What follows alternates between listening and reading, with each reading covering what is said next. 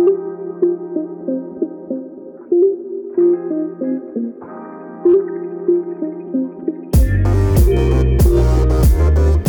everyone and welcome to episode 37 of Double Jumper Radio, the official podcast of doublejump.co. I'm your host Avia and I'm joined once again by my co-host John. John, how are you today? I'm okay. Um, what about you, Beer? Uh, uh, I'm well, man. I'm well. I'm happy that Victoria's coming out of lockdown this week. Yeah. Um, yeah, that's fucking awesome. Still worried about the cases, but you know what? My whole family's double vaxxed, so I think it's about time that people who aren't double vaxxed uh, stay at home for once. Yeah. So just like a lot of like family reunion sort of stuff in the plans, in the works, maybe. Yeah, well, basically, if I'm going to be honest, it's less so that and more so eating out and watching movies. That's that's what's on our plate at the moment. Yeah. Uh, this yeah, it's it's just been so long. Like where I am, it's like because it's so far away from like Metro Melbourne, quote unquote. Like the only real choices we have around us is like fast food, and you like all the really nice Asian and all that food is like on the other side of Melbourne. oh, But okay. you know what? First world problems, I guess. Yeah. How about you, man? yeah. Not not much to talk about this week. Um, I'll talk about wrestling for a second. Yes, um, yes, you yeah, missed out last week. You you need to tell us what's happening. Yeah, it's not sure how to start it actually. Anyway, what I was going to talk about last week, so it's a bit out of date now, is um the Japanese women's promotion. Like so, for people who don't know, because no one would, is um the word Joshi is like basically shorthand for Japanese women's wrestling. Um, so the Joshi Okay. promotion I watch is called Tokyo Joshi Pro Wrestling, which I mentioned before. So it's very character heavy. It's very comedy heavy lots of good wrestling in it. So it's like it's typically pretty lighthearted, and then when it isn't, it's really really compelling because they kind of like earn your attention. It's it's Yeah. very um. Anyway, I very I really like it, and the reason I know it is because they've had like collaborations with All Elite Wrestling, which is you know that like. WWE competitor sort of. Yep, Um, from the US. yeah, so they've been kind of making waves lately. Um, yeah, but they had their big, um, their big show. I'm not sure if that it counts as their WrestleMania. It might. I'm I actually not super sure. It was definitely marketed like it though. It's called Wrestle Yeah. Princess, which sounds really ridiculous when you don't actually know it. Is that it still sounds silly, but um, I think it's one of those things where it's like both the theme being so like, um, I don't know, girly, I guess. There's a better word to use for Tokyo Joshi, um, while also being like translating Japanese into English, or like using ja- Japan using English words. Um, Yeah, I get you. I get you. yeah. Anyway, that was a major show with a lot of very good matches, and I don't think I had too much to add about it. I just wanted to like. I think I was mostly wanting to talk about as in, if you're weirdly interested in this stuff that I'm talking about, it's a good show to start off with. Yeah, Okay, um, question. You know how sometimes when you watch anime or you play games, you know, uh, I'd say some like Japanese media has a certain way of portraying women, poten- uh, potentially in the way they're dressed or the way they behave. Is uh, is that kind of problematic side on show here at something like Wrestle Princess, or is there a lot more like dignity behind it, like a lot more uh, like substance to the characters? Um, I would say so personally. Like, it, I think good. it's technically idol themed, which I don't have no interest in idols, but it definitely is like an aspect of it in terms of like how they dress and how they uh, like how their characters work. Because like, there's even like a very rookie wrestler currently, um, who's Mhm. like one of the rookies who's like a literal working idol in like an idol group, and a Oh, couple of them uh, God. also have that sort of history. Um, so for folks at home, an idol, I'd say, is like you, you kind of think of it as like a manufactured pop star. It's Yeah, kind of, it's it's like right. its own thing where they don't always sing, they don't always, you know, perform or anything like that. But they're basically like you idolize these usually young women or young men who are like very good looking and they you know they they look like models but they they kind of are manufactured brands and they get attached to all sorts of different media properties and and things like that. So that's where uh, I guess this is how it's factoring into the the Joshi culture is you know it makes sense for there to be an actual idol in the in that scene.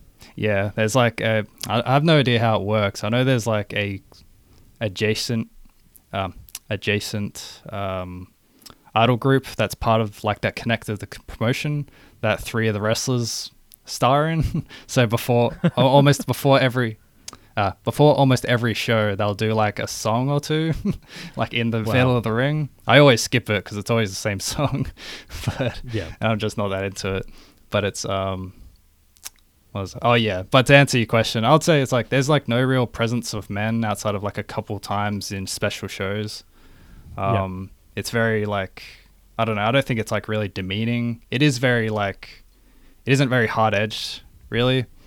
Um, Okay. But its characters have like there's like genuine character arcs and stories and characters in general, like personalities. Like it's very character driven. So it's like when you're watching, you're not watching it for like long term active feuds in the same way you do watch like other weekly shows in America and other Yeah. places. Like you're watching Okay. it for kind of to see the characters and to see them wrestle with each other. They're always telling like kind of um, sort of com- compartmentalized stories. So it's like they always have histories one of one another, like especially the longer term wrestlers, and they'll usually like play on that for some sort of like silly comedy gimmick in a certain match, and I find it very funny. Um, like I like, Cool. and I've yeah, I don't know. It's like I've, I haven't been watching too long, but I've grown attached to like a lot of them, which I don't know. Maybe Yeah. that says more about me. I don't know. Anyway, my whole point is just like if you're somehow interested in this certain type of wrestling, it's like um, the company that owns it is called Cyber Connect or no, not Cyber Connect. That's the game one. Cyber something. Um, I think it's Yeah. like Cyber Agent or I'm not sure now. Um, anyway, they have a they've kind of relaunched their wrestling platform, like their streaming service called Wrestle Universe, and you can get like four months for free if you sign up now because you pay in like Huh. January, but you get the rest of the year for free. Um, Yeah. currently, so Oh, okay. yeah, so yeah, basically me doing a plug for a company I'm not connected to. um, yeah, Hey. for- yeah, At least at least people at home who might be interested or have been curious about Japanese wrestling. Hey, why not? yeah, and th- there's all sorts of other stuff on there as well. I just watched that mainly. Um, but um, a beer, you Yeah, watched Free Guy, yeah. did you?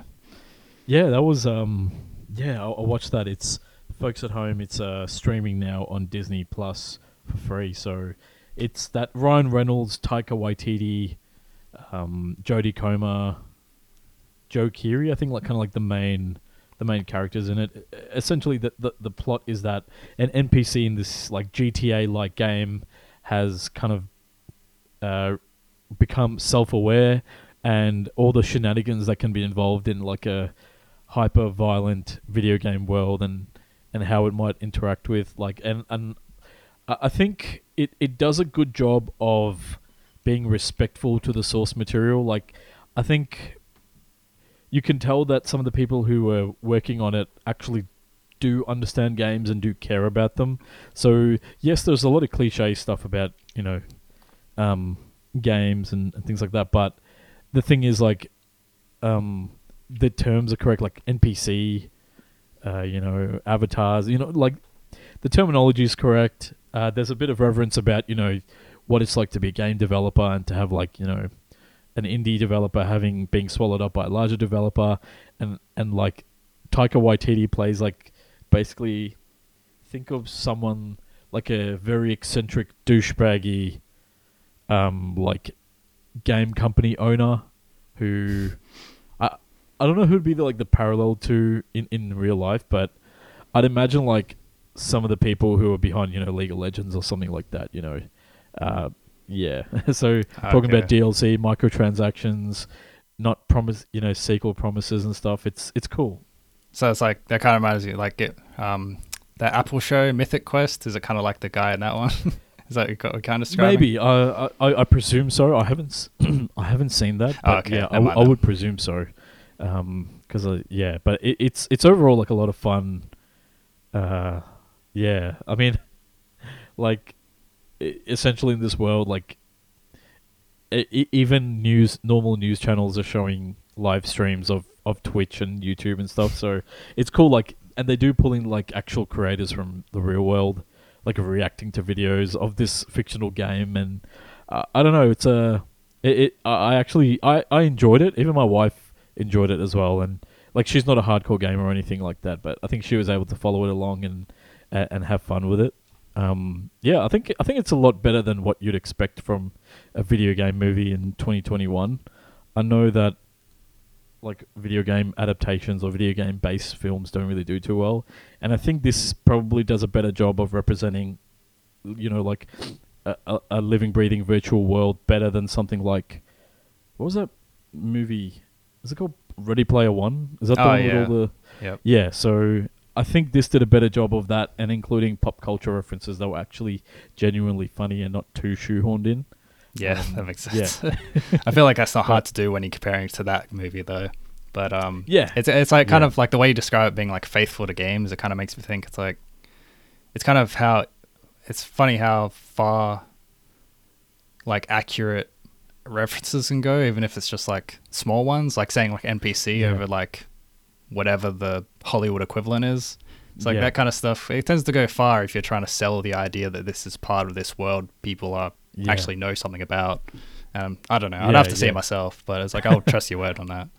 I, I definitely would. Like, it's a lot of fun as well, and um, like it's like uh, it, it. I think it does. It's like that the Pokemon, the most like Detective Pikachu, in like it does a good job of like kind of mixing real world with like virtual characters, um, and. Uh, I think I think people would really enjoy it if you if you did like something like Detective Pikachu. I mean, admittedly, it does have Ryan Reynolds essentially playing the same type of person. Like he's just always, um, I guess in this he's less sarcastic and more like just affable and like likable. Like he's meant to be like the uh, really nice person in this universe, and that kind of he does that really well. Um, and and the the whole idea of like you know NPCs just being stuck in routines and not questioning it and things like that. th- That's also like a, it it tackles that in a really cool way. It's yeah, it's, it's just yeah, it, it's I think it's a generally fun time. So I definitely recommend people people give it a watch if- you haven't already. Cool. Hey, and if you have seen it, do let us know what you think in the i i you know podcast at doublejump.co. Write in, let us know what you think, or just uh, write in the Discord. Always love to hear your thoughts. I do love the idea yeah. of someone emailing us to tell us about his opinion, their opinion on Free Guy. on Free Guy. yeah.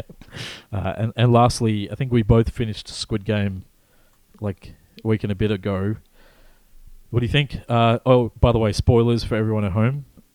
Oh, shouldn't- for- I don't know. Maybe we won't talk about too much to spoil too much. I guess like we should like warn people it might happen. I guess. Yeah. But um, yeah. I, I, it's- I might, I'll, I'll I'll put timestamps in the description. Okay, people will be safe. okay. it's um. yeah, yeah. yeah. What What did you think, man? Um, I enjoyed it. I think like I think most people would just say that generally. Um, I ended up talking to a friend about it for a little while, um, a few days after, and we kind of had a similar thoughts on the ending being sort of um, dissatisfying in certain ways. Um, Like shoehorning like a sequel, like actually, I was that or different? I didn't mind the sequel hooks. Actually, I think because I, I think I, I think I finished it right after Netflix announced that was like the biggest show they've ever had. So I kind of, Yeah. I was like, I was thinking about it already. It's like, oh, I like this idea. Like, I like the idea, you know, in the same way that Stranger Things is one of their like blockbuster event series. It's pretty much the Mhm. only one they have currently. If one I remember, Yeah. I don't think they have much else. Anyway, the idea of having a new one that's like Squid Game is actually a cool idea to me. Where it's like every each season is. Cause I was thinking about um that cartoon Infinity Train. That's also like an anthology series. That's about like kids Oh, trapped on this like never-ending train. It's kind of hard to describe exactly, but it's like each train carriage is like this unique world that with like a puzzle to solve. And each Okay. season follows different characters with entirely different storylines. And that's kind of what was making me think of, where it's like, I like the idea of having, you know, this slow burning story throughout the series that this Yeah. one, you know, starts and Yeah. ca- carries on through to the next one, but uh, like following like a whole different section of people. Um, Yeah. otherwise, I, Hmm. yeah, I don't know. Other people maybe disagree, but um, No, no. I, I think for me, like I, I genuinely, like it does take a while to set up everything, and you do. Uh, like it's kind of front heavy with a lot of the violence, and there's like a bit in the middle where there's like a bit of a lull, and then it kind of returns to it. But I think it really, I- hated the introduction of the VIPs. Like I think that whole section was really bad.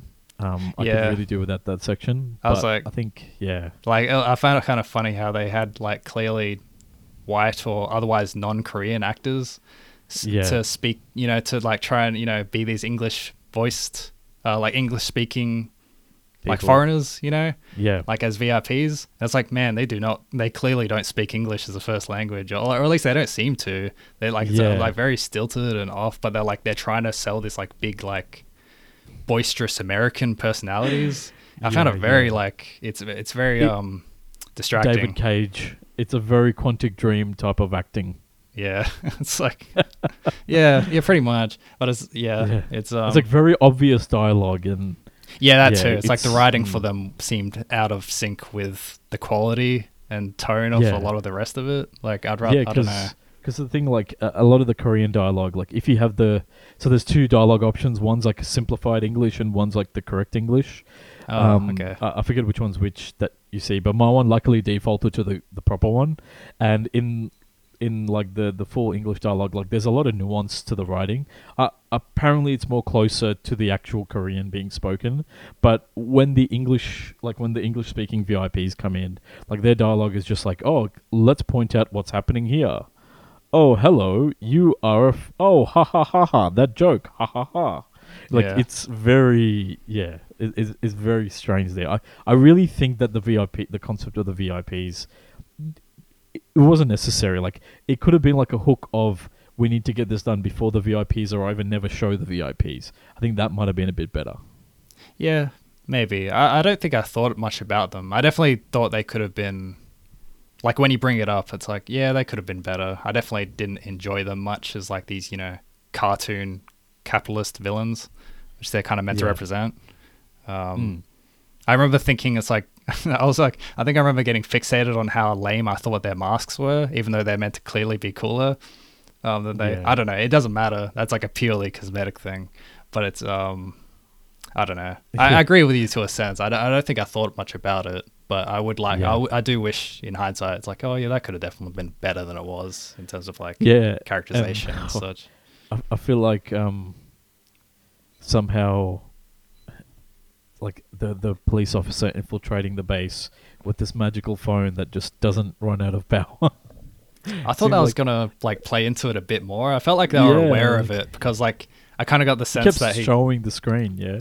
the yeah, no, but it's like I figured he was just like, I, you know, he was quickly doing, you know, typing the stuff in that he was and then turning it off. turning it off, and stuff, Like that was yeah. like, uh, which I like. If you put that together as well, I think that was like what most people would have thought. But I did, I was thinking, I Yeah. figured it would like come up eventually, where it's like, okay, I'm out of battery now, I need to get out, or something like that. Yeah. And it didn't. like maybe it's like maybe it's like Alan Wake, and he's just collecting batteries as he runs around. like the whole mechanic, but I, I don't know. Like I love the visual pieces and like the absurdity of the games and and like the the the thing is like I can totally picture a world where something like Squid Games can exist. Like Mm. I'm sure there were like, okay, not to get into the QAnon type of conspiracy, but I'm sure there are like, there have to be people that are so rich that they just, like, nothing can really bring them joy other than like human suffering. So I, that's where I think like this could be plausible. I mean, the whole concept of an entire island being off the map, I don't believe is plausible, but like the concept of like, you know, this type of game is is is definitely believable. Yeah, like when you say it like that, it's like if it still feels like a step away from like the you know basic conspiracy of oh they have an island where they go and hunt people for sport. It actually feels like a step away from that sort of premise. Yeah. It's still you Yeah. know obviously upsetting. and, and what did you think about the the subplot of the you know the police officer and his older brother being like the front man for this organization for these games like do you think that that could have been fleshed out a bit more like sooner or do you think it was probably the right amount of uh like like being touched upon Um, I felt like kind of dumb at the end for not figuring it out, even though it's like I think just because of how long they waited. I guess maybe I thought it would be a bigger, different kind of reveal. Yeah. I Um, thought he was. I thought he was looking for his younger brother, like Yeah, that too. because because you know how, like at the beginning, he's got that phone call from his mom or whatever, and she's like, "Oh, you got to find your brother. I don't know where he is." He he pretty much had like the the big brother type, like attitude to it. Yeah. So that's Uh, why I was thrown off by the the reveal. I also thought he was like he just went missing, like from the way it was described. Yeah. I thought he like, I didn't think it was like an uh, like a long time, um, you know, haunting for this character. Like I didn't think it was something he'd been like dwelling on for a long time. I figured it would like just Yeah. happen. Though I guess that would make more sense that he'd been really fixated on it, like obsessive over it, when he'd like will it be willing to like follow it, you know, drive onto this or like take uh what was it hijack the Take car the take Yeah, over the go on the boat and stuff like he does a lot to yeah so i guess that makes more sense but uh, that's Yeah, definitely yeah. what of what i was thinking of when Yeah, but uh, The reveal why, happened. like, but the thing is, like, when I was, and then you know how like he goes to his apartment, and it's like this tiny capsule apartment and stuff. Like, he very much lived like a like a uni student that I would imagine in Japan, like not like a forty something year old man with you know who's won millions of dollars before in a previous game. You know what I mean? It it, it didn't quite match. That's why I was. Yeah, that's why I was like thrown off by the fact that he was the older brother. yeah i don't i don't remember that character's apartment too much oh you mean the one with like th- that he was like Like, based like, in It's basically like a, a, a laptop and a and a, and like uh, a bed. It was like in this tiny capsule apartment. That was Oh. that was his brother's apartment. oh i don't remember that now yeah, that was all the way at the beginning. yeah That's where his. That's where the the cop finds the um oh now i the, remember the card. Yeah, yeah yeah. yeah, yeah That's, that's, why. Yeah, I think it's like yeah, that's yeah. I guess he just kept it there so people wouldn't like. I guess so he would, um, you know, convince people that he's mi- just missing rather than. Yeah, I don't know why they kept the apartment for so long because that's that, that's probably another reason I assumed he Yeah. just went missing rather than like Yeah, had to yeah. be you know at least a year But I, I think or, or maybe not just a I think year. maybe actually. he just did, but maybe he did just go missing. Maybe he did just go missing for like maybe a month or so, but the previous time he went to do the games or whatever, like maybe his brother was too young to notice. Like, oh yeah, you know, like yeah, I don't know. It's this uh, like this discussion especially makes me think like it's definitely like a big part of the appeal of the show because like when I started Yeah. watching it, it's like I couldn't I couldn't think of what it reminded me of. I've definitely seen something like it, but it's like a puzzle box show. Like that's how I that's the word I use for it, even though I don't think it's anyone else does.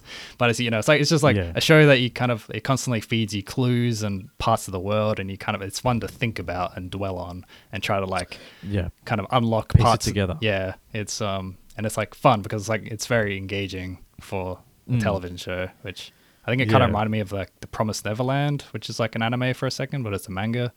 It's um Mm. that one's it's about like a bunch of kids trapped in a um essentially like a child farm. That's like the whole point of it. Jesus Christ. Yeah. Um and it like it's basically a jailbreak series, like Prison Break. Fair enough. Um, but it's like you kind Yeah. of you feel you learn bits and pieces about the world on top of the jailbreak stuff, which is why it's so Yeah. exciting because it's like mechanically and like on a world level engaging, which is fun. But um, Mm, mm. yeah. Anyway, Yeah. No, that's that's that's yeah. Like it, it's it's definitely intriguing, and the games are definitely like cool. And obviously, there's a lot of iconic moments from the show. Like, what did you think about the the like like the dad like the dad character like the main character Gihun or whatever I think that's his name. But like you know, like what did you think? Did you believe the motivations for each character? um, oh, what do you mean exactly? like did you believe like the twists like did you believe that you know who would turn when or who would you know why would they be working together and things like that i think i think it did a good job of fleshing out each character and and their like the the four like you know the five six main characters and their backstory and their Yeah. motivations for entering a game like this i think that would, Well, in that, That sense, cool. like I think I probably expected it to be feel more um backstabby than it ended up being. It ended up being more Yeah. like I feel like it teases. Yeah, yeah, that's word for it. Which I didn't mind at all. Like it made it. I don't know. It's like a more s- straightforward, like rewarding sort of show. Like the way that's set Yeah. up. Like you know, it spends its time setting up. You know, the idea of alliances and stuff. A lot of it is more Yeah. to establish the characters and their relationships leading into the, towards the end, more than it is, Yeah. you know, setting up sort of like, um, you know, a variety of like politicking, I guess, something like that. Yeah. So it's yeah, like you'd expect more of that given the the setup, but like it's and, and the thing is like um like the the main guy, you know, he's kind of like an anti-hero because he's a sh- he's a piece of shit as a human, but he still has redeeming qualities. Like he's a terrible father, a, a terrible son. Oh, yeah, that's something I thought of though. It's like because I remember seeing, I ended up being kind of spoiled on it ahead of time because like Polygon had an Yeah. article like this person should have won the Squid Game or something, and it was the face of the Yeah. the um the younger woman who dies right before Yeah, the yeah. fi- final one. Um, and I was like, okay, like I figured out ahead of time. I was like, okay, it wasn't her who won, so I was expecting her to go somehow. Uh, but Yeah. it made me think about how it felt very. Um, it felt like it was expecting the average viewer to have a lot more sympathy for that main character on like a Yeah. very like base, like almost like patriarchal level, where it's like through Mm. that like viewpoint, where it's just like obviously the viewer will kind of see this like kind of prominent male protagonist as the one who Yeah. should win and feel rewarded Yeah, when he yeah. does which it like it kind of does in a way but like i don't hate him but it's also like it definitely doesn't feel as rewarding as a as the show thought it would to like uh, to me personally at least um, yeah, like it's pretty much got the trope of, like, um, you know, they're like the main women you see in the show are either they are literally objects treated as objects as pieces of furniture, um, like doting mothers, um, you know, badass chicks who you know they can't open up, um, Yeah. because of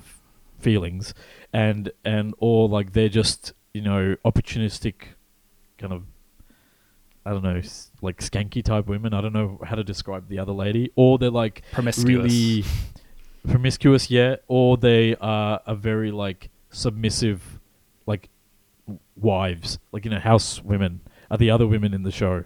Like that's like they definitely in 2021. Definitely there could be more nuance to like a female character, but I don't know. I, I may are we expecting too much from something coming out of you know that part of the world? Like, are we? Am I? Am I? Pr- am I like? Am I? Uh, what is it?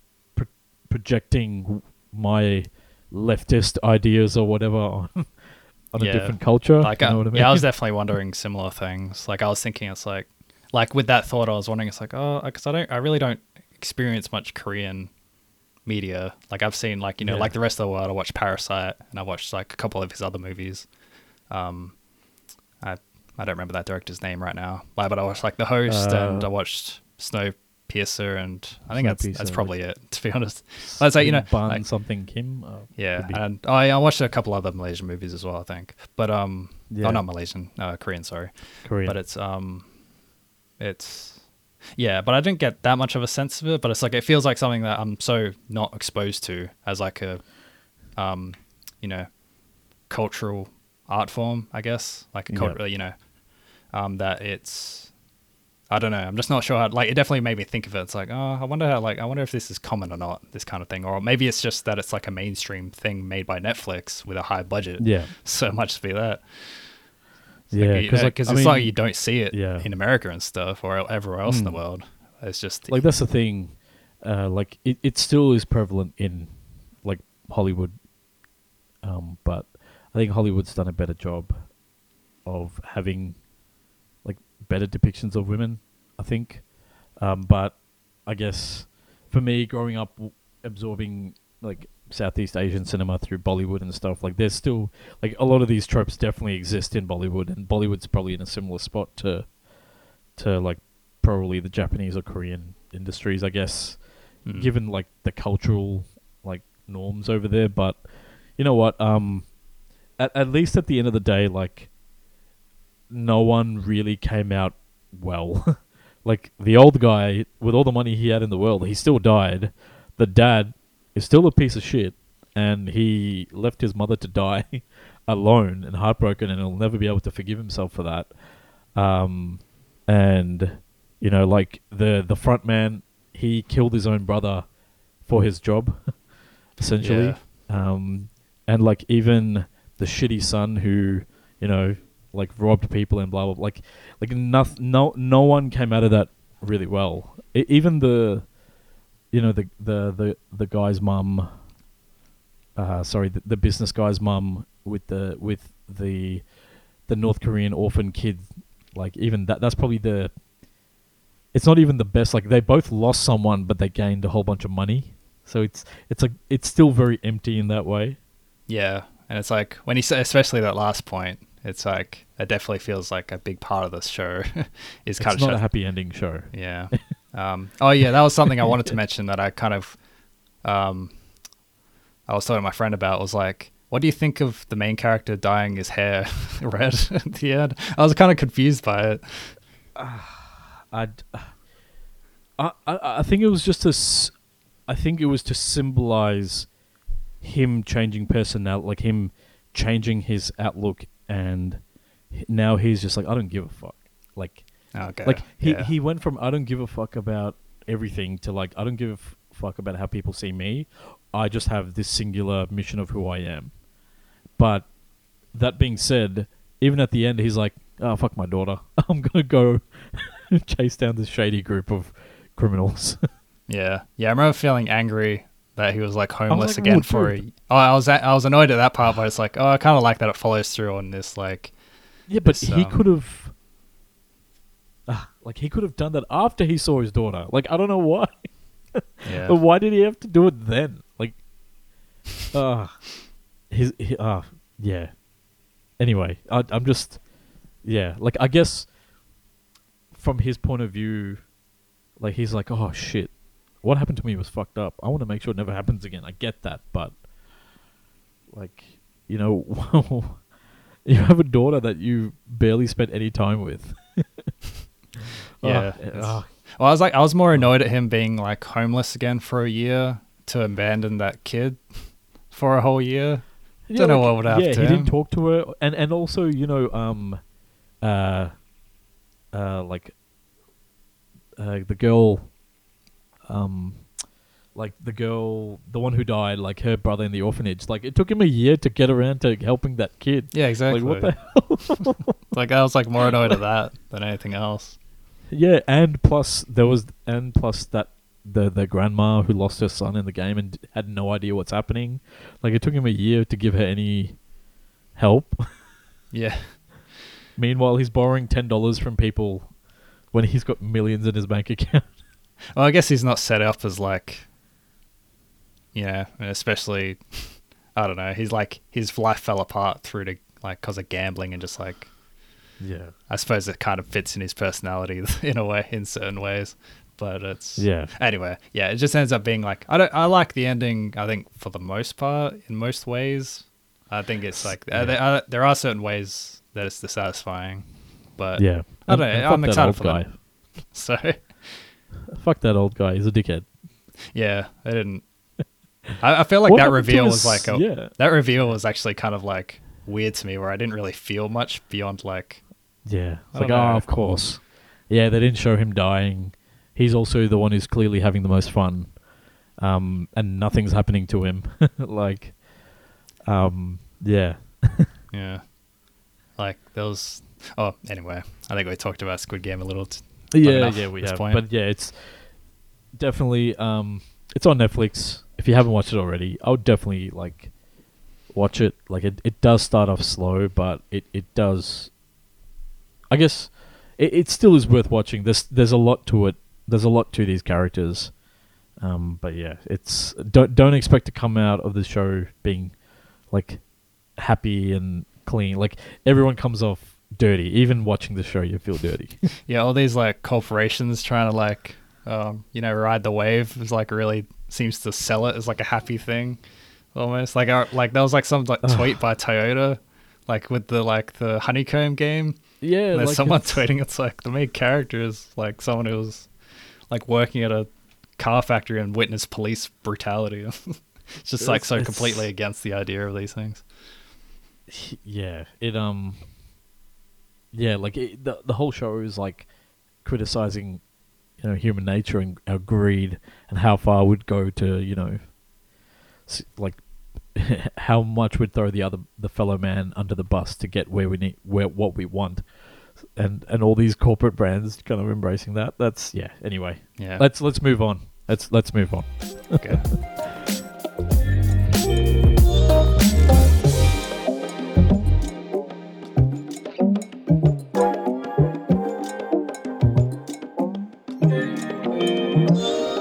john do you want to talk about uh the stories that went up last week Sure. Um, yeah, so we had a couple of stories, a couple of reviews this week. So first up was um, Ben's OLED Switch review.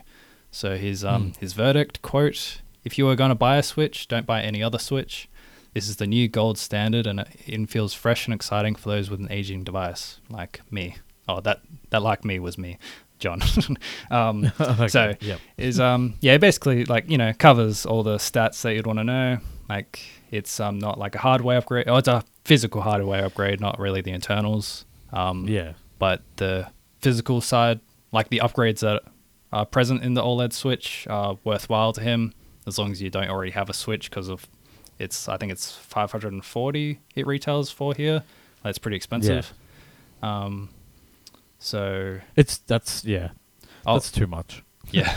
But but it, that's too much. Yeah, but it definitely makes like the more like in the lead up to um the OLED um releasing, I just kept seeing like bits and pieces and like just Yeah. wanting more and more. Because we talked about my like love for the Vita before, and I continue to love the Vita. and it's like one motion, one mention, it's like nothing, but one thing that Ben mentions I didn't, I wasn't aware of is that the screen is glass instead of plastic, which I didn't realize was Yeah. like a distinction. And it's just like it made me like, oh man, I actually really want the OLED pretty bad because it's like it's pretty Yeah, perfect for that- me. That's the thing. I think OLED needs glass, and that's what really helps with. Like if if you even high end Samsung screens now are like plastic screens, whereas if you see like even an entry level OLED screen like a TV is is glass. I think it's just kind of a limitation of the technology that it actually requires something rigid like glass. But yes, that's always an upgrade like over plastic.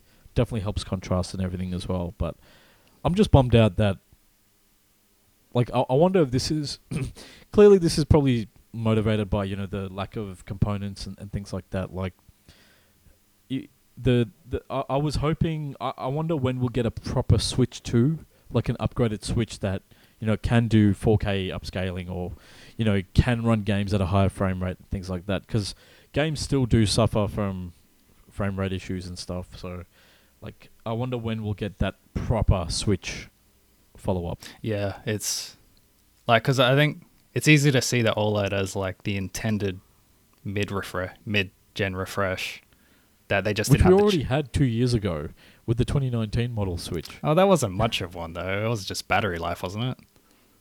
Battery life, well, it had an updated processor that gave that better battery life, Oh, that's right. um, like almost double battery life. Like that's the one I have, um, but you know, fundamentally the Joy Cons still suck in terms of how they drift.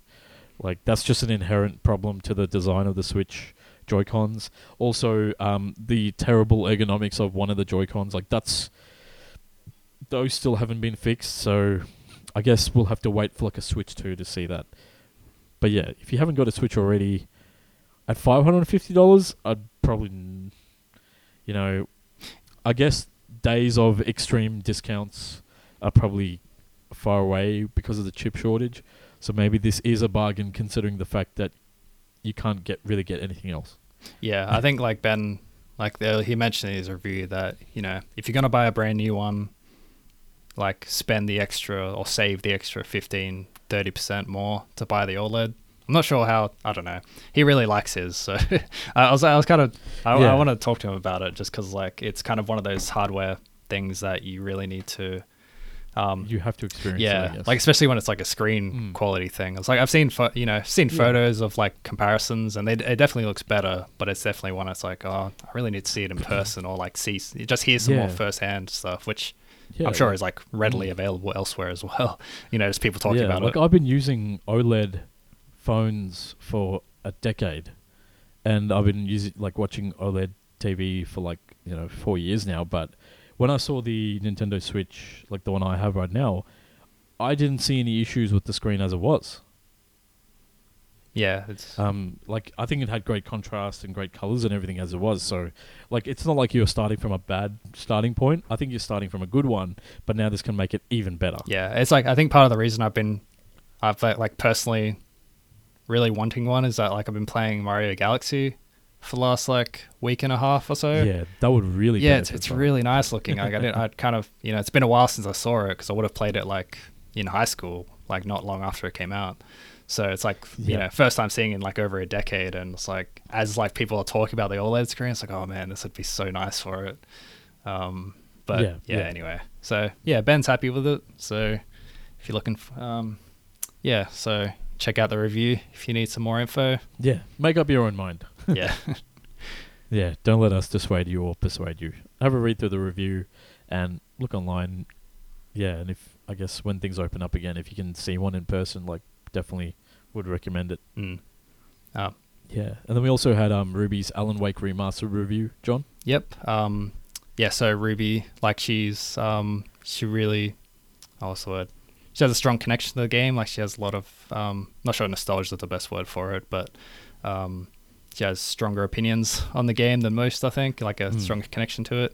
So um, her um, summary, like her verdict for the overall remaster this time is quote um, remastered might not bring much new content to the table but the improved textures and subtle animation enhancement add extra polish to a narrative experience that stands up Mm. as one of Remedy, remedy's best so um, yeah which is actually exciting because like I'm, I'm very looking forward to eventually playing that because i've been Yeah. wanting to play it again for a while um, just to have the means currently um, but ruby also mentioned some things about um, which i hadn't heard of before is that she connects it to an or she describes it as an exploration of mental health, particularly depression, which I Hmm. found really interesting actually. Like I definitely want to replay it with that in mind because that like way she describes it, it's like oh that's actually f- like genuinely fascinating and kind of lines up pretty perfectly. Oh, okay, fair enough. Like I've never even, I guess, I've never played it myself, and all I have are like kind of the impressions from the time when it came out, like what people said about it. I guess depression wasn't really talked about in the game then, but I guess as an industry we hadn't really talked about anything outside of does it look good, does it shoot good, does it sound good? You know what I mean? Yeah, 2011 was probably, you know, the kind of year that where that would not have been thought up really much at all. yeah. Um, oh, but Ruby does mention something else as well, which I had no idea about. Apparently, Mm. there's new hidden videos in the remaster that link back to Control. Um, Makes sense. like which Why wouldn't not? have been there. Yeah, which I, I didn't know that was there though, because like, I, like I, I didn't didn't think they would be adding anything new to it. Like, it's for all I know, it's like 20 seconds worth of footage or something like that. But it's Yeah. like, I love the idea that they're actually continuing to push forward this like connected Shared universe, universe, with yeah. Control. Because like yeah, for those didn't who didn't know don't know, Alan Wake cameoed in the second DLC for Control. Mm. Um, he wasn't in it much, it's, but it's still connected a big Yeah. part to his, um, Alan Wake as the game. um, so yeah, that was very exciting. like I didn't had no idea, and it's like reading through the review, and it's like oh whoa, like that makes me like I really good to on prioritize through, I it. guess. Yeah, Yeah, so so those were the stories on doublejump.co last week. How about we take things over to the world of news and the major stories from this past week? John, uh, kick us off with this uh, latest development from Twitch. What's going on? yeah, um, a short one this time to follow up. I think last week we talked about it was um The massive after leak. yeah the massively massive such an understatement too. Um so twitch has yeah short update. Twitch has conf- uh, um or they say that no passwords user passwords have been exposed in the um recent leak um saying that um they're confident that they um what was it? That the systems that store the Twitch login credentials weren't accessed, um, and neither were banking information or full credit card numbers. Um, so hopefully that's ex- exactly as true as they say. Um, otherwise, yeah, so still a good idea to change your password and update your um, bank details and so on and so forth. Just make sure that Yeah. you're not in danger. Um, but otherwise, good news for people, for like, you know, the average consumer. Yeah, it's probably like a reminder that n- even things that are like owned by you know huge companies like Amazon that you think have you know super tight security and stuff can still be breached. Um, yeah, especially so this time. always good to be I feel like. I can't remember the last time I've been so reminded fully of oh, okay, I really can't trust these corporations to do anything. yeah, that's true. That's true. yeah, and the the next story um, is a follow up to what we learnt about last week um, about uh, EA considering not renewing its official naming rights agreement with FIFA. So FIFA is kind of like the the worldwide governing body for football or soccer, depending on you know where you're from. Uh, essentially, the uh, this is a report coming out of the New York Times, and, and and it's that FIFA has given a US one billion dollar asking price for the rights uh, for for EA to use the rights uh, of all of its official branding as well as anything to do with the World Cup, and this essentially represents apparently quote more than double what EA is currently paying for these rights. And this $1 billion fee is not just like kind of, you know, for 10 years or whatever. It's for every World Cup cycle, which, you know, is between four to five years, depending on, you know, if there's a pandemic or not.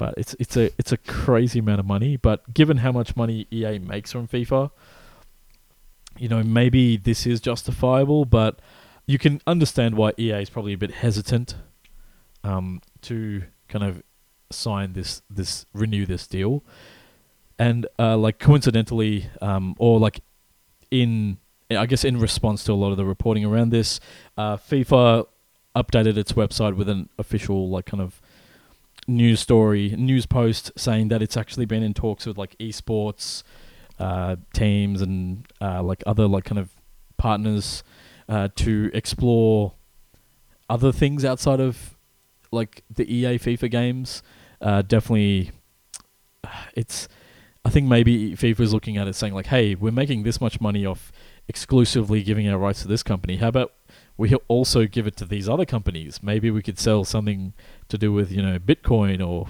cryptocurrency or you know likenesses or whatever whatever it is. So there's definitely um, a lot happening in the world of like virtual football. But uh, a- a- another related story is that EA has re-signed its um, like agreement with FIFPro, which is like a representation body for like thousands, tens of thousands of real players, their teams, as well as like official leagues like UEFA.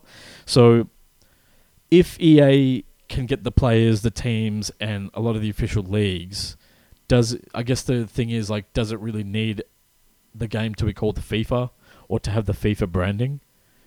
Yeah, it doesn't reading that last part, it's like it definitely doesn't seem like something EA would need at all. Like right, like I don't play it, so I don't like. I just associate. I just assume with um, whatever that mode is called. Is it Ultimate Team or something? Ultimate like Team, yeah. Yep. Like the cash Um, cow. Yeah, I figured that was like mostly to do with players and leagues, right? Like it wasn't really Yeah. to do with.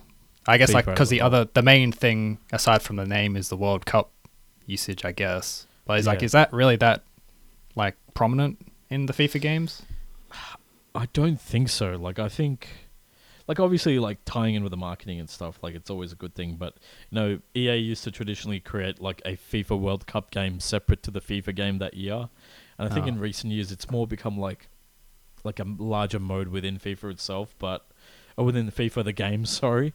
But other than that, like honestly speaking, I don't really think like you can always get around you know the um the the the World Cup branding. You can always say like oh you know th- you know you can call it the mode as like you know the world game or you know like the the world competition mode. You know what I mean? Like it's a very clearly referencing the global World gauntlet. Cup, but yeah, something like that, right? Like Or it doesn't mean. necessarily have to um be like World Cup branded. Like I think FIFA the game is big enough that more people know the game as just the EA. It's just the football game. They probably don't even. I bet a lot of people don't even know that FIFA is a company behind it, that it was licensed from. You know what I mean? It, it must Yeah. be something like that. like especially when it's like a very um bizarre stance for FIFA to try to take. Like I understand them playing kind of hardball in terms of Yeah. like trying to, you know, really demand the kind of you know, profit sharing that makes sense considering how much EA makes. But on the other hand, EA like FIFA is like the only one left because PS uh, a PES has turned E-football, into you mean? Yeah, and like I guess they could get it, but that, that I mean they probably wouldn't not benefit from it.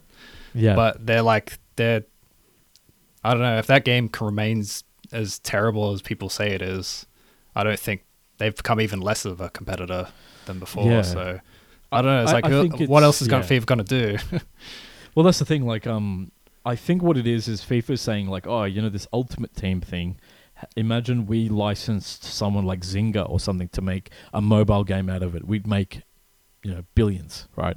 right. Or or imagine we sold NFTs or we sold, you know, virtual avatars or something in Fortnite and other things like that, right? So I think what this is my speculation is that FIFA's like, okay, EA wants to stay exclusive.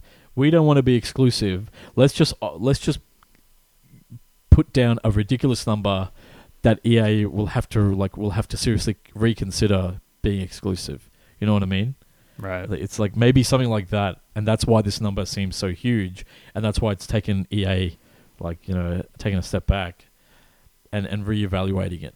That's that's what I'm speculating. Uh, None of this is Yeah. confirmed, but that's how I see it.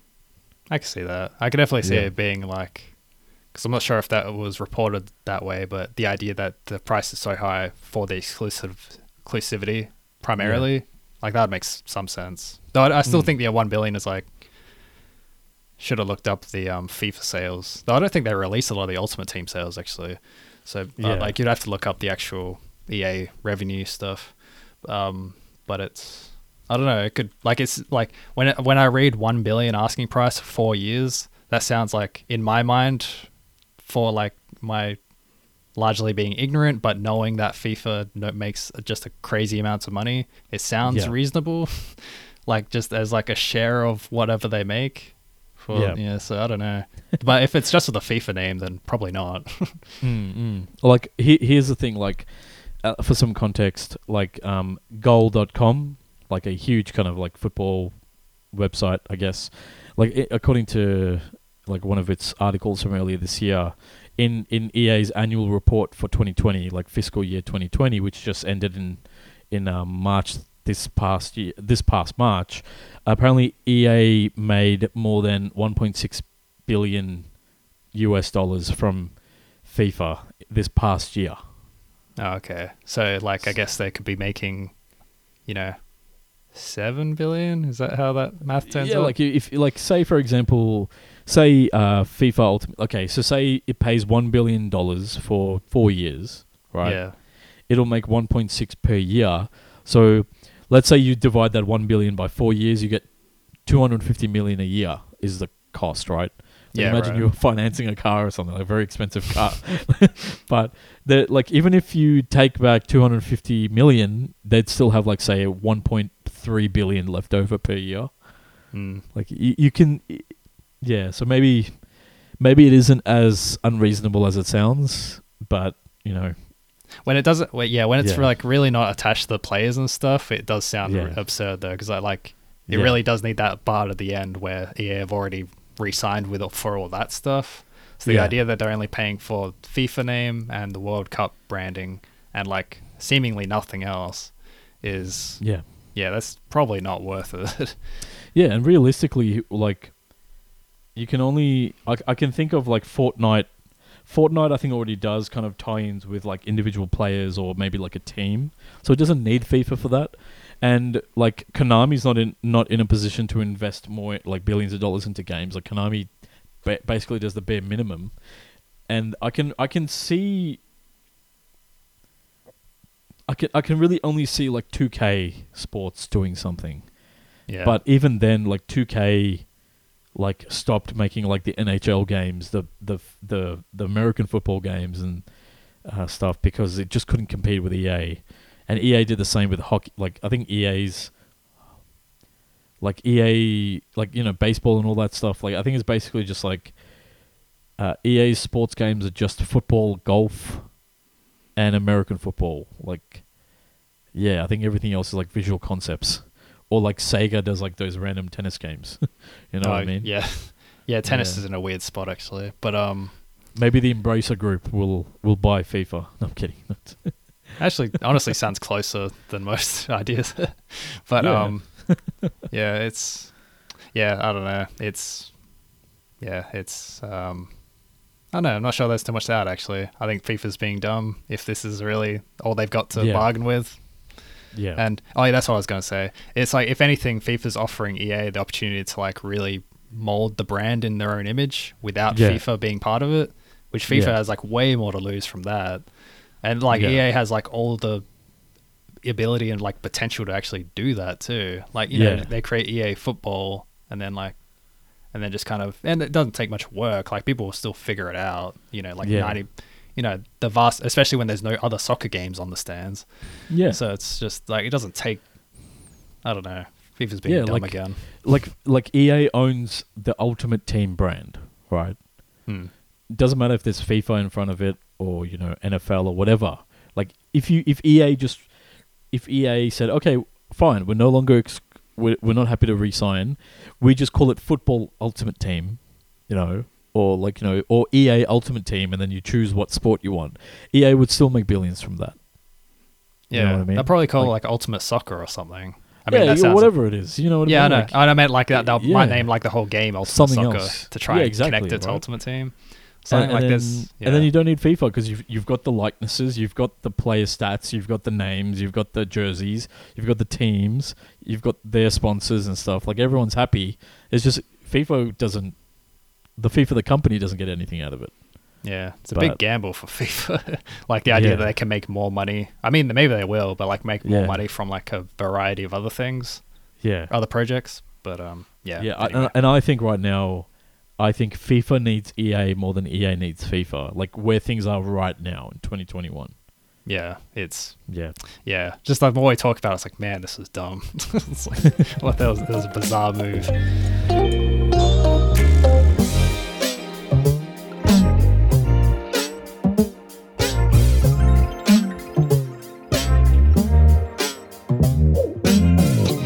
Well, um, let's let's move away from you know the virtual world of football and, and, and talk about some of the needs and wants of players, of Animal Crossing players, and I think Nintendo's uh, tried to uh, make a lot of these players happy. Can you tell us about that, John? Yeah, it's um yeah, big it's like a bigger news story overall than you'd expect. It's like so um Nintendo just had the Animal Crossing themed direct which they announced last month, I think. Oh, in their last direct, that's right. Um so there's another direct for um uh, Oh no, this sorry. This is the second direct of two. So the Smash Direct already happened. This is the second one, and it's all for Animal Crossing this time, um, where Nintendo announced both a free update and a paid expansion for Animal Crossing New Horizons from last year. So the free update, um, the 2.0 update, which they'll bring it to, um, last major free update for the, the game, um, brings back a lot of kind of fan favorite things in general from the series. So a bunch of characters like Brewster at the Roost Cafe, um, Cap'n, who's this like shanty singing Kappa, and um, Katrina, this fortune teller. Um, they're back. Um, Gyroids, this kind of like strange collectible item. Um, they were last seen in the Animal Crossing New Leaf game from 2013. They're back. Um, a bunch of new direct decorations, including the Froggy chair, which I wasn't really Yeah. yeah. Um, that one's yeah, so that's been added to the game as well. That's another thing that's been in the series historically. So yeah, basically just kind of bringing New Horizons like back up to like in certain areas back up to the level that people expected from it initially. Yeah. Um, which is like a kind of a nice place to leave it to be honest. I kind of like how they did that. yeah. Um, yeah, so oh yeah, but like just a bunch of new decorations, and I'm not sure there was too much else, but yeah, just a lot of new stuff, especially Yeah. for a free update. And then on Mhm. top of that, they also announced Happy Home Paradise, a paid expansion. So this is the first paid expansion or DLC for this series, I think in general, um, aside from Amiibo, I guess, which might count. Um, yeah. yeah, so it seems very Oh, reminiscent Amiibo. of. Yeah, it seems very reminiscent of Animal Crossing Happy Home Designer, um, the 3DS spin off from a while Yeah. ago.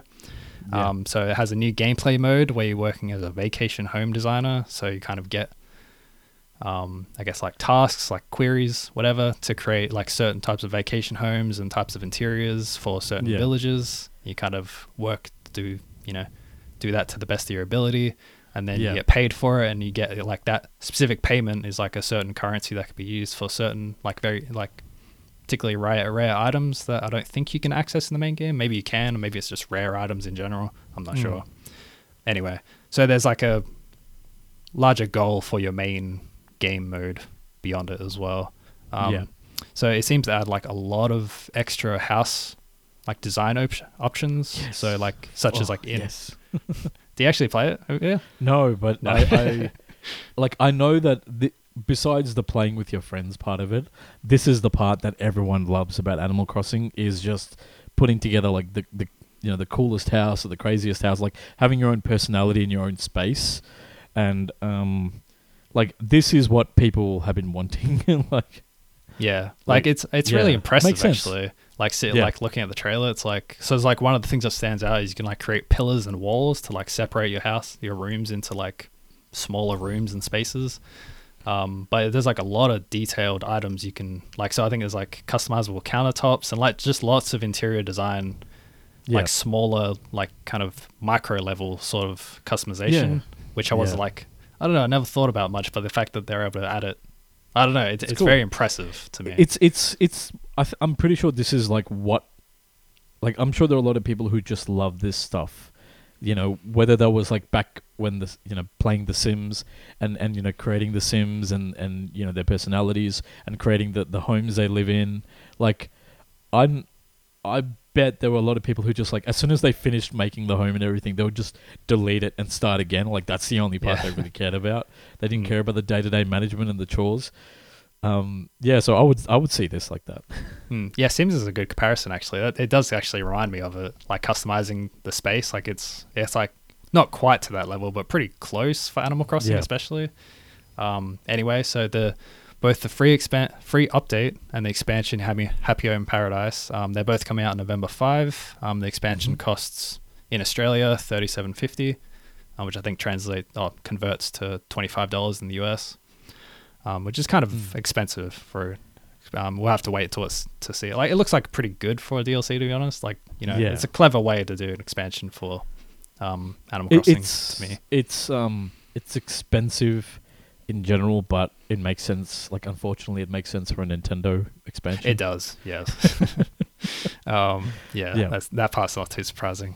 Speaking um, of which, John, yeah, yeah. Speaking to of us. which, um, yeah. So the main news I think that came out of Direct was that Nintendo also announced the launch details for the expansion pack subscription tier for Nintendo Switch Online.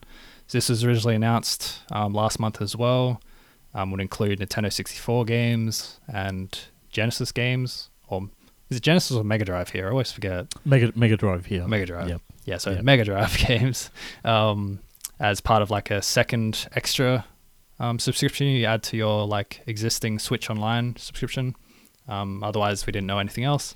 So Yeah. they have announced that annually per year, the expansion pack plus Switch Online will cost sixty dollars for individual users and one hundred and ten dollars for a family membership, where you can Yeah, split it Australian up. pricing. Yep. yeah, Australian pricing.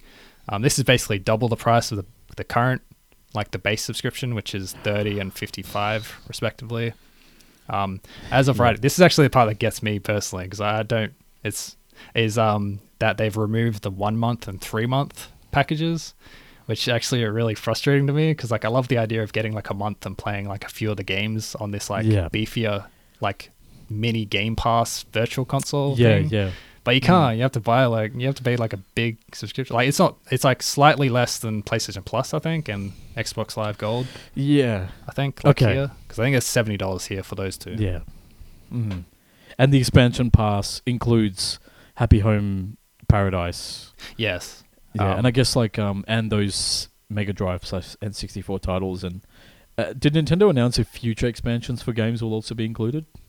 No, I think that wasn't that- covered. Yeah. Yeah. No, they haven't announced that. That- It's very much the thing Nintendo wouldn't bother announcing, to be honest. Yeah, yeah. Um, but it's because it's, Nintendo could- doesn't fucking care. Yeah. Okay. Honestly, no one like. Yeah, but it's like actually, Mm. it's um, yeah, it's a lot of opinions on it. I think. Yeah. okay. Sorry, sorry, John. I'm gonna have to. Uh, number one. Fuck Nintendo for doing this. Like, number one, it is embarrassing that you even have to pay for the Nintendo Switch Online's, like, you that you even have to pay a subscription fee for it. I, I like online play on the Switch should be free because it's the most bare bones 2008 level like online. Actually, no, it's worse because Xbox Live Arcade on the original Xbox was more reliable than and more like user friendly than the Nintendo Switch Online. Like number one, you couldn't even use Bluetooth headsets. You couldn't even use headsets with just the Switch system until like a month ago when that update came out. You had to use the bloody like phone. phone app, and like there was no headset like heads. Like there's a physical headphone plug, but the headset was disabled, or it, it doesn't support like the microphone function. Like it's there's the the adding friends and friend codes and all that stuff still exists, and that's been a problem since the Wii. Fifteen years of this, like okay, y adding friends is difficult. Um, uh, playing online is not even that reliable from what I've I've heard. Uh, yes, you get those like you get access to emulated games, which is great. And I guess if you just see it as, oh, I pay thirty dollars a year to get those games, and then I just happen to be able to play online, great. But if I just want to play Animal Crossing, if if I was a parent buying, like you know, my I wanted to, my kid wants to play Animal Crossing with their sibling or with someone else, with their cousins or whatever, the fact that I have to pay for this is dumb because I get nothing else out of it, and there's no achievements. Some people like or don't like, love it or leave it. Doesn't matter. It's a standard feature now. Like Epic Game Store just got it. You know what I mean? Like Epic Game Store is just like matching is already ahead of Nintendo. you know what I mean? Like Yeah. I'm sorry, I'm, I'm mixed on the this is, achievement yeah. thing, but everything else, yeah. It's like Yeah. um it's Like cloud saves are a hit or miss. Like yeah, that's right. Yeah. You know what I mean? Um, Like, like, um, I personally avoided buying online games. Like, if you buy an online game from Nintendo, like if you buy anything digitally, sorry, versus physically, um, good luck. Like, you're taking a risk that Nintendo will either support that game or whether that'll be playable in the future, whether you'll own it in the future, because Nintendo has a notoriously shit way of transferring things from devices, right? You know, you have to Oh, well- physically send things back or you link them together and it still isn't like perfect. Well, on that last part, thankfully, hopefully that's like resolved more or less because of the account system. That's like that's like oh, the, the, big upgrade. is atrocious. no, but that, that was like the big yeah. upgrade with Switch though, is because we didn't Oh, have that on yeah. Wii U. It was all like console bound. Um, it's like Yeah, Switch actually has there's that, still multiple nice. online like you had like a Nintendo online ID, then you had a My Nintendo ID. Like you had like it's just like figure your shit out. Like I don't understand why do people keep forgiving Nintendo for like basically it's like saying, "Oh, um the bully at school it tells really awesome jokes and I love listening to their jokes, but every time I listen to their joke, they slap me in the face and call me names. But the jokes are really good, so I always go back to them. Like fuck that. I don't care how how good Nintendo's games are, how good the system might be, like the physical hardware, whatever, blah blah blah blah blah. If like I, I'm not gonna get Nintendo Switch Online. I don't think I'm ever gonna get it because I'm just like I refuse to get pay for this piece of shit like service. And the fact that okay, yes, Nintendo um, is like okay, we realize that maybe some people were doing it for a, like playing for one month or paying for three months, right? Not everyone can afford a yearly subscription up front. You know, there are plenty of people who buy games secondhand or buy pre-owned games, they trade in games, things, things and that. Like, we c- we can't throw a blanket thing across all of gaming, right? Like, some people are like, oh, it's it's so like it's Nintendo Switch Online so cheap. Why not just pay for it? But it's like, why should you have to when it's replicating something that even Sony got right with the PS3?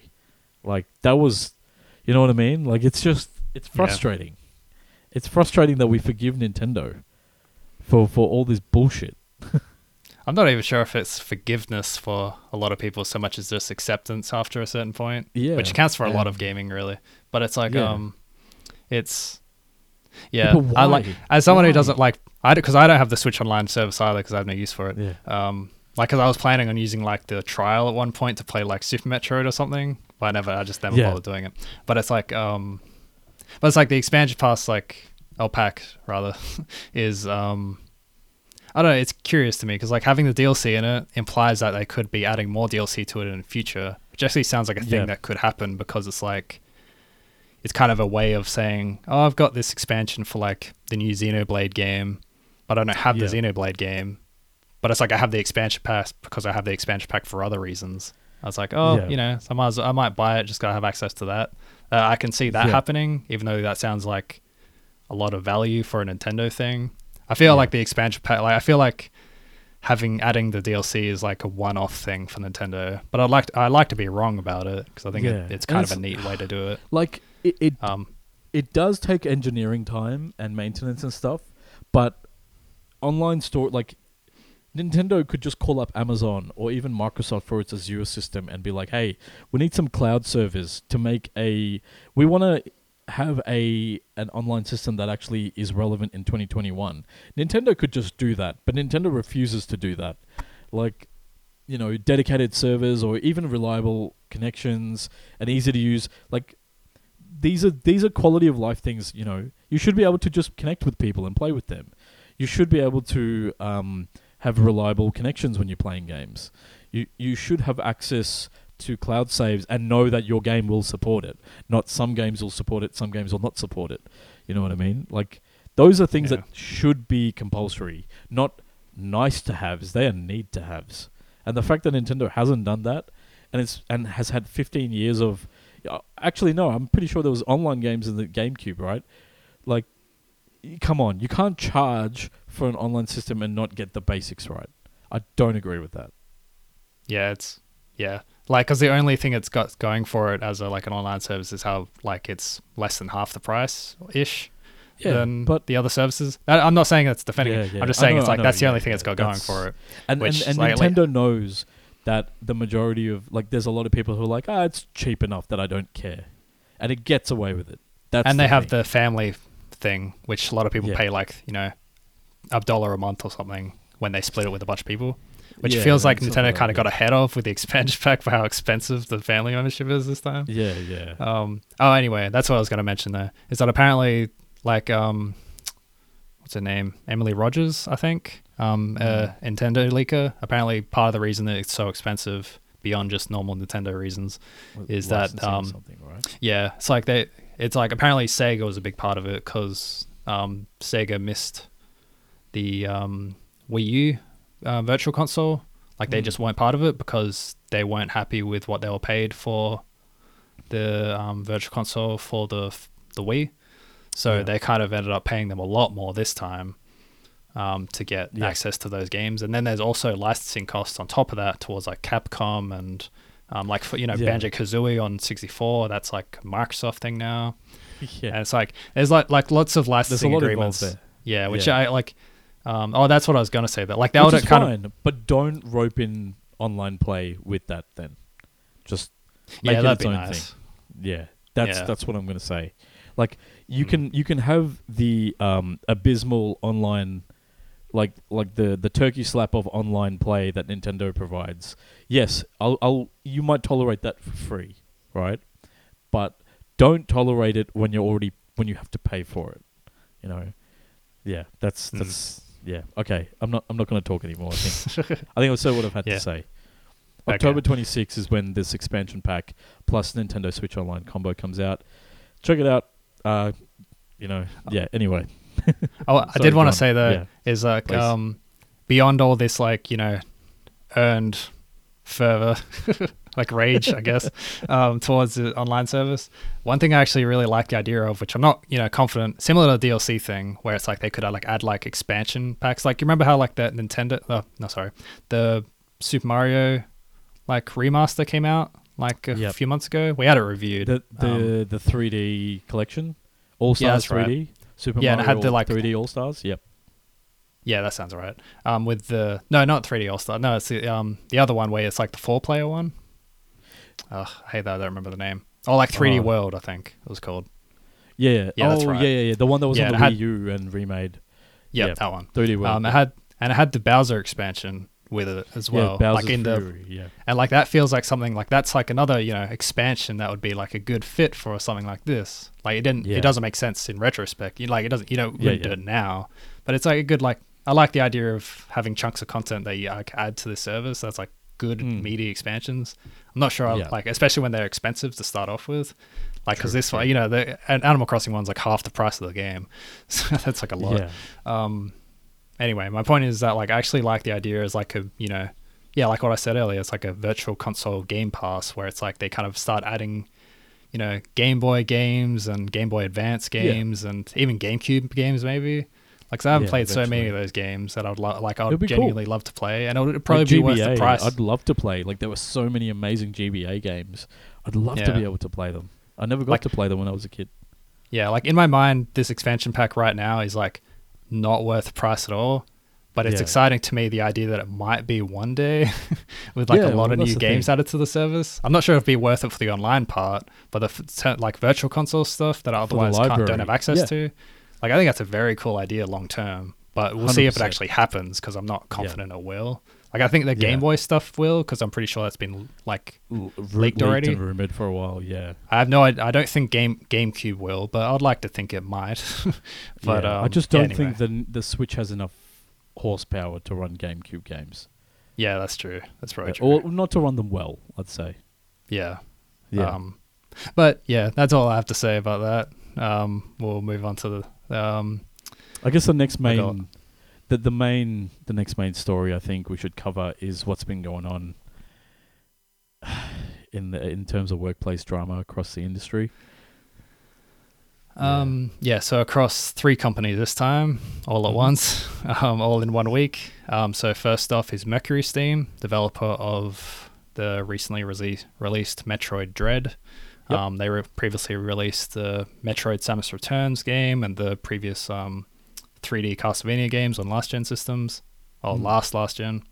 So, as um, it was reported by the Spanish website Vandal, several former employees from the developer have spoken up about not being included in the credits of the final game.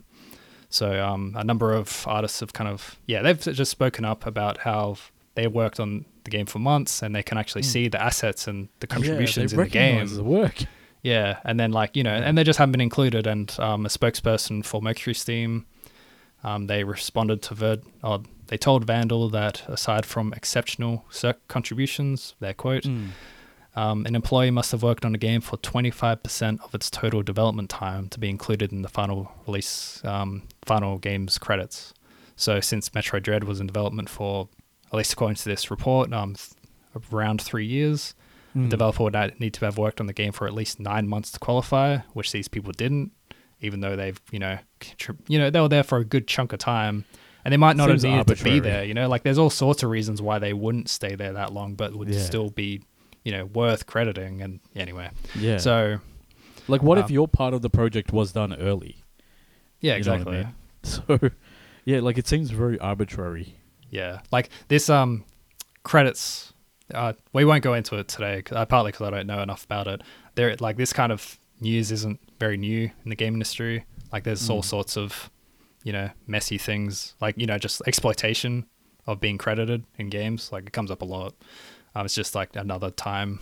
Um, so in this report, um, Vandal also reported that Mercury Steam includes a clause in their employee contracts that require a notice period of 42 working days, which is well above the 15 day minimum that um, that the Spain's workers statute um, mandates. So if you will leave before 42 days, you have to impose like you get imposed a financial penalty on you, which is also terrible. Um, yeah, so this was 42 days, that's a month and a half.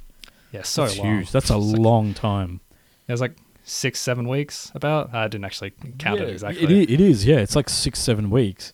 Imagine you were trying to leave a very toxic and shitty place, which Mm. Maybe could be um, the case here. But like, imagine having to work with those people in that environment for another, you know, almost two months before you can leave, knowing that you've already are leaving. Yeah, and then you don't get credited. um, yeah, so, but on that note of toxic and shitty workplaces, um, AnaitGames, another Spanish website, they've expanded on ba- like basically this entire report um, Mm. by detailing how Mercury Steam has a very cha- like, or at least Metroid's um, Metroid Like this Dread development. did. But I think Yeah. that we've heard similar things in previous games because similar. There was a, I remember there was a news story about Castlevania 2 with similar, um, but it wasn't like a Was it full Lords of. Shadow? Is Yeah, that, that the one? one. that was yeah. Yep. Um, anyway, so a chaotic development period, credits that fail to include at least 50 people. So this is not just a few people. And, um, and a culture that frequently punishes workers and exploits a fear of speaking out against one of Spain's largest game developers because it's a pretty small talent pool. You know, like there's not too Yeah. many jobs available, so it's very very easily to be blacklisted by very petty managers. Um, yeah. so yeah, just to summarize quickly, um, so translated from Spanish, so some of it might be a little wrong. Um, former employees said that salaries are very low, which is it reminds me of a story like NetherRealm has similar problems because they're like the only major Hmm. studio in Chicago, so they pay they do not pay much. Yeah. Like you know, there's studios that are like in major cities with almost no other places. It's like yeah, and um, CD Projekt Red has similar reports as well. Yeah. Um, employees were considered problematic for trying to trying to negotiate their conditions. and So these are quotes. Yeah, Yeah, quotes. these are like excerpts, quotes. Yep. Yep. And um, that studio management in response to the pandemic was quote total and utter chaos end quote. So Ah. um, yeah, just completely like if you um, if you want to go read the article, it's linked on our digest. But because it's kind of long, well, part of the pandemic response was that you know they're just completely resisting um, work from home conditions and like pushing people to get back into the office way sooner. Like not even like you know inadequately providing like COVID protections in the office, all sorts of stuff. Yeah. Um, yeah, and and lastly, on Mercury Steam story, um, the human resource department was highlighted as well, with one former employee claiming, "quote When you don't accept what they propose, for example, in relation to salary, they take it as an attack. They do not want to discuss salaries, and I know of colleagues who were fired for that." End quote. So um, yeah, just a whole yep. whole bundle of great stuff. Mm. Um, it's kind of yeah. Anyway, so um, next up is Quantic Dream, the French developer behind um, Detroit Heavy Rain. Human. And, yeah, Yeah. that's it. Detroit. And, Beyond um, Two Souls. Yeah, all those weird French games. Um, I, I feel like people tend to look back at them more like poorer and poorer. they, they just yeah, like they, Oh. they try so hard. Um, yeah, and like David Cage is himself a controversial character, who's also come under fire like in recent years about kind of how he runs things, and yeah, so this is I guess the latest. Yeah. So d- yeah, like re- regardless of how I think of their games, which I shouldn't have Mm. brought up, um, Quantic Dream has been condemned in court in Paris over its decision to terminate an employee in 2017. So this is like a long-running case about Yep. a um, a employee who was wrongly terminated.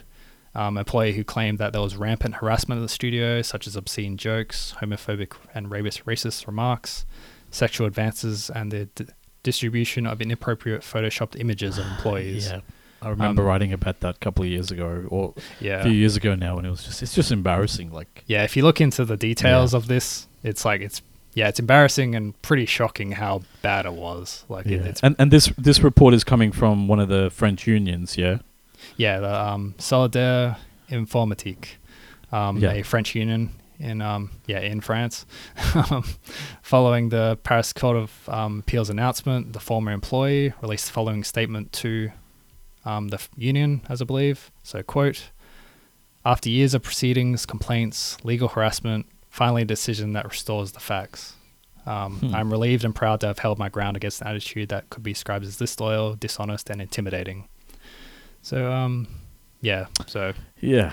also fun to read. Um, Four Last- years of that. Imagine having to like wait four years to have your name cleared. You know what I mean? yeah, it's. I'm glad that was like you know something of a positive ending. Because like last we heard, I think they won this like libel case, even though they lost as- other aspects of the case against um a paper in France um, Mhm. that Quantic Dream decided to sue in response to their expose. They were expose. Um, yep. Yeah, which yeah, Always a good sign. Yep. Um, so after that, um, just one more update on the Activision Blizzard saga that we've been covering for the last while. So, um, in My brain. response to, in response to Yeah.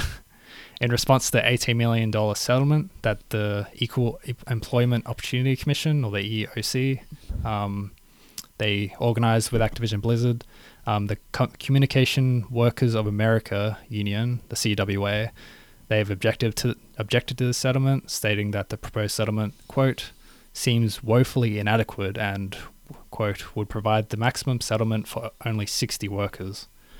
Um, yeah, and the Department of Fair Employment and Housing and um, the DFEH, they're the department who originally brought the lawsuit to Activision Blizzard in California, I believe. Mm, yeah. Um, they've also objected to it. Um, that's kind of where the paths get a little crossed because the EOC, um, who made the settlement, they have opposed. Um, pretty sure they. I'm pretty sure what they did. They opposed DFEH's opposition. CWA is kind of its own little bubble, um, because they both do it done it independently technically. So they've Yeah. opposed DFEH's objection by st- and also mentioned also noted that the two lawyers involved in that lawsuit brought against Activision Blizzard have previously investigated Activision Blizzard for with for the EO, EOC yeah. and then has argued the objectivist should be thrown out and because of the conflict of interest there's a chance the whole case could be thrown out because yeah. that was a silly legal thing Like- to do. like, to summarize, the CWA has objected to the EEOC settlement, that US $18 million settlement, and independent of that, the uh, DFEH, who brought on the original lawsuit against Activision, also objected to this $18 million settlement, but for a different reason. This was more about, um, like, the CWA saying, hey, this money is not enough to cover the amount of you know the amount the, the the sheer number of people affected by it. The DFEH is like, oh, we don't like this settlement because it's undermining our lawsuit against Activision, and um, uh, and the the it gets even more complicated is that the EEOC is is wanting the DFEH's objection to be thrown out because there's potentially a conflict of interest. Um, you know, with lawyers involved in the lawsuit. So it's it's kind of like it's convoluted. It's it's tricky in a way, but essentially two people don't like that settlement, but for differing reasons. yeah, I knew that uh, summary was going to trip me up a lot. So many acronyms. It, it, yeah, exactly. And, and and the thing is, it, it is the nature of lawsuits and law in general that it is it can be very complicated, especially when you're dealing with a company this big, and multiple state bodies are involved, and you know unions and non-profits. It's it's going to be a messy time, and uh, I I th- I foresee this going on for years. Like I didn't see this being a short short term kind of thing. Yeah, definitely not last time we'll talk about it. Mm, for Um, sure. Yeah, so Yeah, and um, I guess to to kind of close off the the news for this past week, uh, the the first story is that uh, Valve has come out and officially said that it's not going to allow um, games that involve NFTs, uh, so non fungible tokens or blockchain games on Steam. Uh, so for kind of like the layman's explanation for an NFT, a non fungible token is it's like it's a digital item that is unique and can't be copied because it's created or it's tracked using blockchain technology, which is basically very complex math with like a very strict record, right? That's the way to kind of think about this, right? And and that's why you can hear cases of people selling NFTs of like pretty much anything, even a JPEG or whatever, for millions of dollars, knowing that no one else can ever own that file unless they pay the person who owns it, right? So this came about because um, uh, Space Pirate Games, which is the developer of an upcoming game called Age of Rust, it's kind of like in the game you um, you acquire NFTs and use them to solve puzzles. So uh, basically, Valve said no, uh, we don't want any games uh, to involve anything to do with NFTs or blockchain. And the the tricky thing is that when Age of Rust was first submitted. So when Space Pirate Games submitted the game, like there was nothing in the documentation to specifically say anything against this. And Valve kind of stealthily updated its onboarding documentation for Steam to include language that blocks these specific types of games, right? And even like looking at archive.org from a couple of months ago, like it wasn't mentioned then. So it's kind of I wish Valve just came out and said it rather than, you know, us finding it out this way through this like developer who has a vested vested interest in, you know, portraying the issue in a certain light. Um, but of course, um, in in like the follow up to this, uh, Epic Games, you know, is like probably the largest competitor to Valve in the, in the PC space, said, "Hey, you know what? We are open to these games. we'll explore these options." And Tim Sweeney, who's the CEO of Epic Games, loves chiming into every every kind of um, debate on the internet when it comes to like you know monetization and games, saying that basically we've just got to make sure that these developers follow specific rules. You know, that quote relevant laws, disclosing terms, and age rating by appropriate groups. You know, like classification boards and stuff.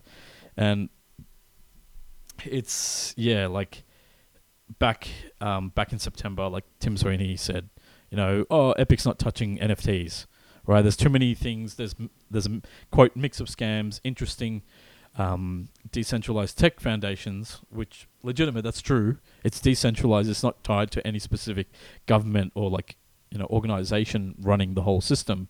But yeah, he kind of described it as scam like a month ago, and then now Valve comes out, got some bad press, and he's just like capitalizing on it. Like, what do you think? Yeah, I yeah, Sweeney's a stupid dork, and I don't like him. he keeps doing this, whereas like he kind of jumps in with this, like you know, just like, oh, this is an opportunity to get Epic Games in the news again. Yeah, get one over on Steam on this thing that's popular yeah. with scammers. Essentially, it's um, yeah, yeah, I don't know. It's like Sweeney doing that is like almost like a parody of what he always does anyway. Just it's yeah. Uh, like anyway. if you if you had like a parody Tim Sweeney Twitter account, like it wouldn't it wouldn't be that funny because it would just like you can't parody what's already like such a larger than life character. yeah, pretty much. Um, yeah, so yeah. I don't have a strong opinion on it other than I don't really yeah, trust uh, NFT yeah. crypto stuff much. I'm pretty okay with it. It's still um, early on in that man, so I, I, like I, I don't doubt it. I don't I don't blame you for that. Like, still like it's extremely high risk. Some people can get very like have it's done well for them. Like unless you've got a lot of money to kind of put aside and and lose, like I don't I haven't heard any expert say get into it. Yeah. For people who are like, you know, don't have that extra income to just kind of throw away potentially.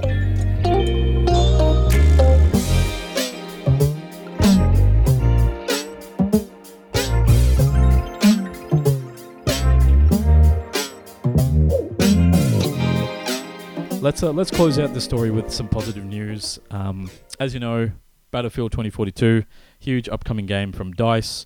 I'm a big fan of the series. Um, I know we weren't too hot on the beta, but you know, uh, this new announcement uh, could could change a few people's minds. So, um, Dice has finally unveiled the Hazard mode uh, game. Kind of like it's the game mode that's more like objective focused. So where Conquest has got the full 128 players or 64 players if you're on an older console, and you got like you know you're capturing flags in these large sectors. It it this is a bit more focused. Uh, essentially, um, you'll have it's a 32 player mode where people are s- split into eight up to eight squads. So um, 32 players on you know PC and newer systems, and 24 players on older systems like the Xbox One and PS4. And so you're playing these four-player squads. Each squad is trying to fight to capture these data drives that are dropped out of these fallen satellites. The whole point of the game is to capture these data drives and make it to like an extraction point, like a helicopter or a plane or something, so that you can successfully get out of the match without dying, right? and there are only two points in the match where these like extractions can happen, like halfway through the match or at the end of the round. Uh, like it's it's it's kind of like the risk versus reward thing of like, do we? I guess the way to think about it is like, okay, do we do the safe bet, extract early with less data drives, or do we try to capture as many as we can and potentially risk not making it out of the match, right? Because the more data drives you collect, the more points, the more currency you earn, which will help you buy better gadgets and better weapons for the next match. So it's kind of like there's there's a bit of um there's like more thinking involved than traditional like traditional battlefield. Uh, yeah, like it, it, it sounds like a neat idea. Like you mentioned, it's a bit more closer to something like Escape from Tarkov than than like the battle royale mode everyone is expecting. So uh, like I'm I'm optimistic. I hope it's going to be good. Yeah, it do- it doesn't sound bad at all. Like I like the idea of like if it's going to be like a multiplayer only battlefield again. I like the idea. Like Yeah. you know, it's it's a good uh, it's a good way of producing variety while still keeping to the like tenets Mm. of Battlefield. Oh, well, not tenets, I guess, because it's not like large scale warfare as much. But it's um, I don't know. It, it sounds like a good application of the, you know, what they have already. Yeah, like, it sounds like a good- yeah. Um, Sorry, yeah. Oh yeah, I don't think I have too much to add there. It's um, yeah, it sounds alright. It's because I think this was leaked a little while ago by like this insider who's been leaking everything Battlefield related for a while now. But it's um, Yeah. yeah. so it's like you know he was the one who made the Escape from Tarkov comparison. Con- comparison. But it's like yeah. you know it's like yeah, so it's like you know large scale Counter Strike almost. you know, like you buy Yeah. your gear, you if you survive, you get to keep your gear, get more money for more gear, etc. Um, yeah, and it's and it's probably lends itself well to people who don't have a lot of time. You know, you can get in a couple of good Mm. rounds of this versus like playing a, a full match of conquest that can take like an hour or more sometimes, depending on how close the teams are. yeah, that's true. Yeah, and and maybe this might help with the problem that a lot of people had, which was like you just get thrown into like a huge multiplayer match in Conquest and you have no idea what to do. Like there's no direction or anything there. This is a bit more of a focused experience. Well, we we haven't played it yet, but it's it sounds like it'll be a more focused experience.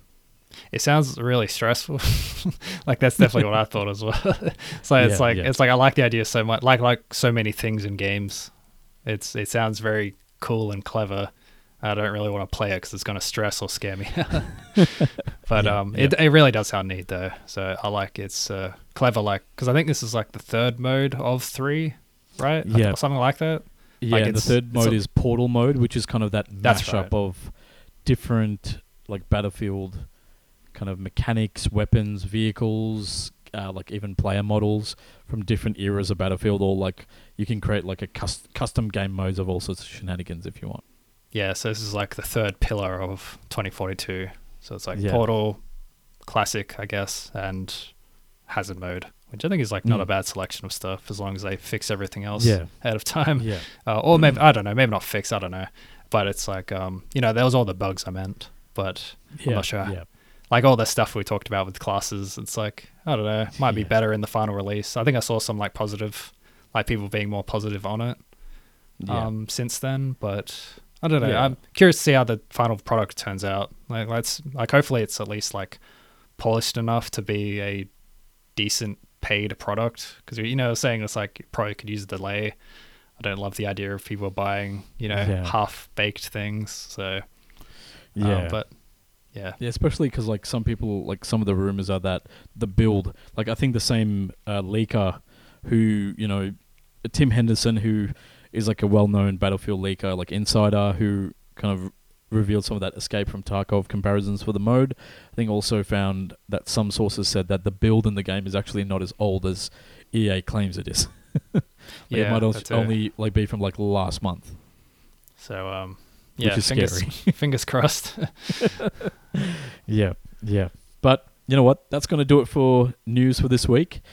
As always, if you like what you hear and you want to send in some feedback or you want to respond to some of the topics we discussed, please write in at podcast at doublejump.co or come say hi in the podca- Double Jump Radio thread um, in our official Discord. So, yeah, definitely do write in and let us know what you think. John, thanks again. It was a lot of fun. A lot of uh, pop culture talk this week, which I always appreciate. yeah, a lot of talk. Talked for a while this time, but um, Yeah. yeah. thanks, Evia. It was a good talk. Ah, for sure. Always, man. Any, any, any time. Always welcome. Yeah, always look forward to it. And um, you know what? How about we leave everyone to it and let them enjoy the rest of their week? John, see you next week. Everyone else, until next time, look out for one another. Peace. See ya.